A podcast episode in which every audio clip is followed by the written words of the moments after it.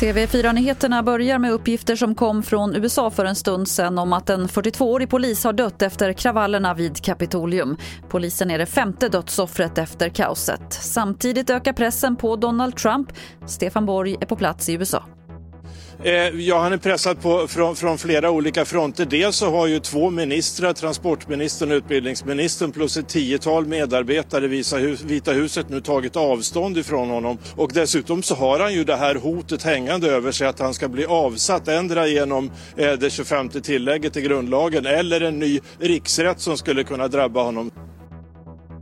Här hemma har coronapandemin slagit hårt mot unga på arbetsmarknaden. Det här visar nya siffror från SCB och som SR har tittat på. Arbetslösheten bland de mellan 15 och 24 år ligger nästan på 25 procent. En orsak är att de branscher som ofta anställer unga är svårt drabbade av pandemin.